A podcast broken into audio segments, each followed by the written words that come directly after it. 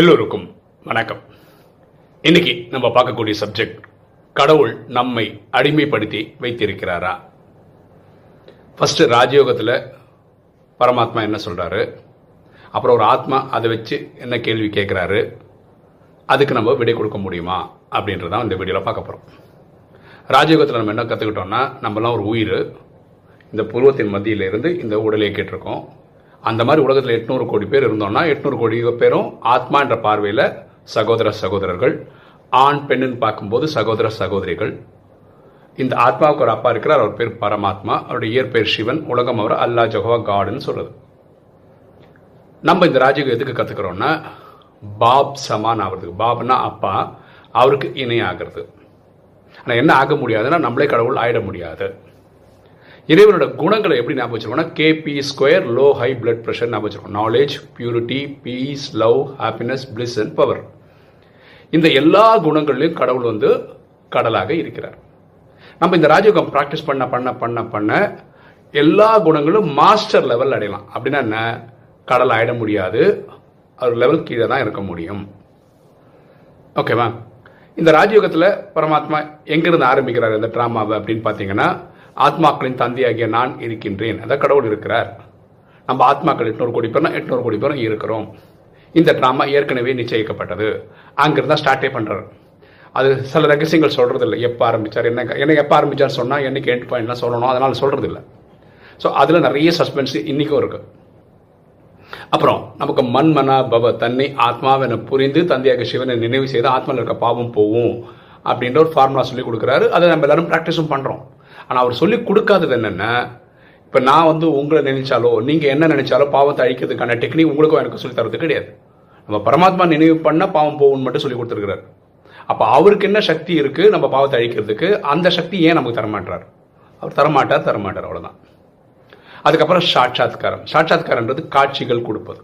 யார் அதிகமாக பக்தி செய்திருக்கிறார்களோ, இப்போ வர முருக பக்தனா ஒரு 10-20 வருஷமாக இருக்காருன்னு வச்சுக்கோங்களேன், அவரோட முருகனோட காட்சி கொடுப்பார் கனவுல.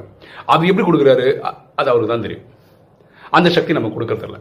இப்போ நமக்கு அந்த சக்தி இருந்ததுன்னு வச்சுக்கோங்களேன், உங்களுக்கு சிவனை பார்க்கணுமா, கடவுளை பார்க்கணுமா, இப்போ பாருங்க நான் பண்ணி காட்டுறேன்னு சொல்லி இங்கே சிவனை வர வச்சிடலாம். அது எனக்கு தெரியாது, அந்த சக்தி இதுவே தரதில்லை. ஓகேவா? இதெல்லாம் ராஜயோகம் நம்ம சொல்லி கொடுத்தது. ஒரு ஆத்மா கேட்குற கேள்வி என்னென்னா, இது எப்படி கரெக்டாக இருக்க முடியும்? ராஜயோகம்னு ஒரு கோர்ஸ் சொல்லி கொடுப்பாரான். பாப் சமான் ஆகணும்னு வரான், ஆனால் பாப் ஆக முடியாதான். தெய்வீக குணங்கள் அவர் கடலாக இருப்பாரான். நம்ம மாஸ்டர் லெவல் வரலாமா, ஆனால் நம்ம கடலாக முடியாதான். மண்மனாபவன்ற மந்திரத்தை சொல்லி தருவாரான், ஆனால் நமக்கு அந்த பவர் சொல்லி தர மாட்டாரான். அவர் சாட்சாத்காரம் காட்டுவாரான், ஆனால் அந்த சாட்சாத்காரம் எப்படி செய்யறதுன்னு நம்ம சொல்லி தர மாட்டாரான். எதுலையுமே இறைவன் வந்து நமக்கு வந்து இது சொல்லித்தர மாட்டார், ஒரு லெவலுக்கு மேலே சொல்லித்தர மாட்டார். இது எப்படி கரெக்டாக இருக்கும் அப்படின்னு ஒரு ஆத்மா கேள்வியாக கேட்குறாரு. அதுக்கு தான் நம்ம பதில் சொல்ல ட்ரை பண்ண போகிறோம். ஓகேவா? இது எப்படி நம்ம புரிஞ்சுக்கணும்? இந்த பூமியில் ஒரு காலத்தில் ராஜாக்களோட ஆட்சி தான் இருந்தது. அந்த ராஜாக்கு அப்புறம் அவர் பையன், அவருக்கு அப்புறம் அவர் பையன், அப்படி தான் இருந்தது. இப்போ நாளடைவில் என்ன ஆச்சுன்னா, ஒரு குடும்பமே ஆட்சி பண்ணுதே அப்படின்னு சொல்லி தான் டெமோகிராசி வந்தது. மக்களே ஓட்டெல்லாம் போட்டு சில மக்களை தேர்ந்தெடுப்பாங்க, அவங்க ராஜ்யம் பண்ணுவாங்க, ஒரு 5 வருஷத்துக்கு ஆட்சி பண்ணுவாங்க, அதுக்கப்புறம் புதுசாக எலெக்ஷன் வைப்பாங்க. இப்படி ஒரு சிஸ்டம் கொண்டு வந்தாங்க. இப்போ ரொம்ப பர்ஃபெக்டாக போயிட்டு இருக்காட்டார் டெமோக்ரஸி அப்படின்னு பார்த்தா கிடையவே கிடையாது. பல மாநிலங்களில் நீங்கள் பார்க்குற விஷயம் என்னென்னா, ஒரே குடும்பம் தான் ஆட்சி பண்ணுது, அப்பா அவரோட பையன், அப்படி தான் கிட்டத்தட்ட அரசாட்சி மாதிரி தான் நடக்குது. ஆனால் பேசுறது என்ன, டெமோக்ரஸின்னு. இந்த லட்சத்தில் உங்களுக்கு இறைவனே நேரடியாக தெரியும்னு வச்சுக்கோங்களேன். இறைவனை நீங்கள் டாப்பிள் பண்ணிட்டு கரெக்டாக நீங்கள் இறைவனை உட்காந்துட்டு நீங்கள் நினச்சி தான் சட்டமாக மாற்றிடுவீங்க. நம்ம அப்படி தான் இருக்கிறோம். பரமாத்மாவே ராஜயோகத்தில் என்ன சொல்கிறாருன்னா, ஒருவேளை என்ன நீங்கள் பார்க்க முடியுமா, இருந்தால் என்னை கொல்லக்கூட இங்கே தயங்க மாட்டீங்க அப்படின்னு ஒரு வானியில் சொல்லியிருக்கிறார். இப்போ குடும்பத்தில் நம்ம பார்க்குறோம், கலிகாலம் இல்லையா, உச்சக்கட்டத்தில் நடக்குது. சொத்துக்காக பையன் அப்பாவை சாவடிக்கிற கதைகள் நடக்குது. ஒரு மலையாள படத்தோட ஒரு கதை சொல்கிறேன். ஒரு குடும்பம், அப்பா அம்மா பையன் படித்து முடிச்சிட்டான், வேலை இல்லை, இன்னும் ட்ரை பண்ணுறான். அப்புறம் ஜோசியர் என்ன சொல்கிறாருன்னா, பையனை கல்யாணம் பண்ணி வச்சிங்கன்னா அவனுக்கு வேலை கிடைக்குன்றாரு. கல்யாணமும் பண்ணி வச்சிடறாங்க, அப்போவும் அவனுக்கு வேலை கிடைக்கல. இந்த பையனுடைய அப்பாவுக்கு வந்து ஒரு கவர்மெண்ட் வேலை இருக்குது. அவர் காலம் ஆகிட்டார்னா அந்த வேலை பையனுக்கு கிடைக்கும். இந்த பையன் பாருங்களேன் மனசு எப்படி போகுது பாருங்களேன், அப்பாவை கொண்டுடலாம் அப்படின்னு நினைக்கிறான்.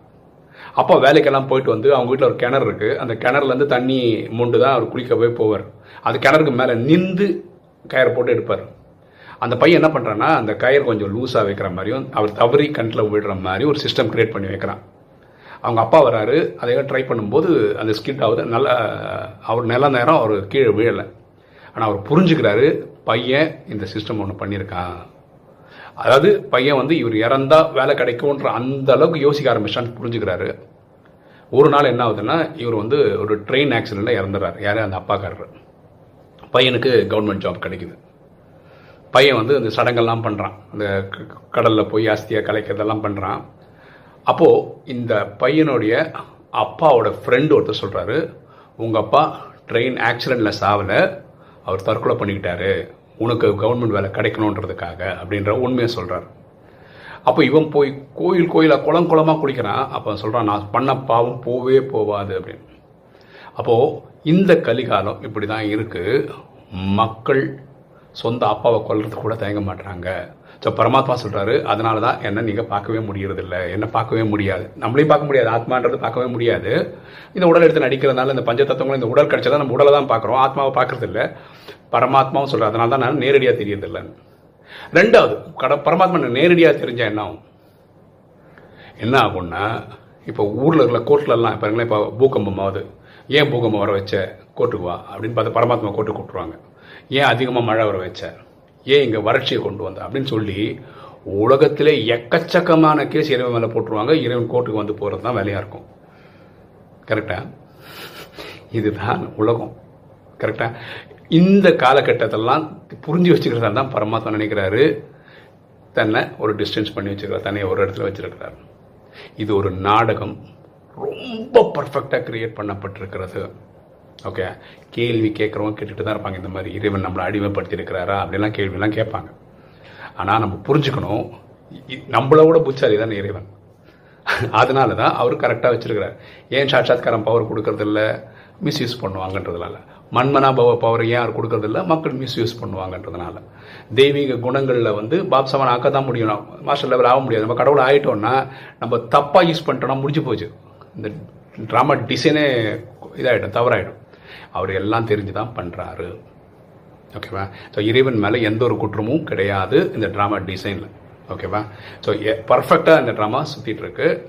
ஆத்மாவுக்கு ஒரு டவுட் வந்திருக்கு, கேட்டிருக்காரு, நம்ம தெரிஞ்ச லெவலில் பதில் சொல்லியிருக்கோம். இப்போ நீங்கள் வீடியோ பார்க்குற நீங்கள் என்ன ஃபீல் பண்ணுறீங்க? அந்த ஆத்மா மாதிரியே ஃபீல் பண்ணுறீங்களா? கடவுள் வந்து நம்மளை அடிமைப்படுத்தி வச்சுருக்காருன்னு நீங்கள் ஃபீல் பண்ணுறீங்களா?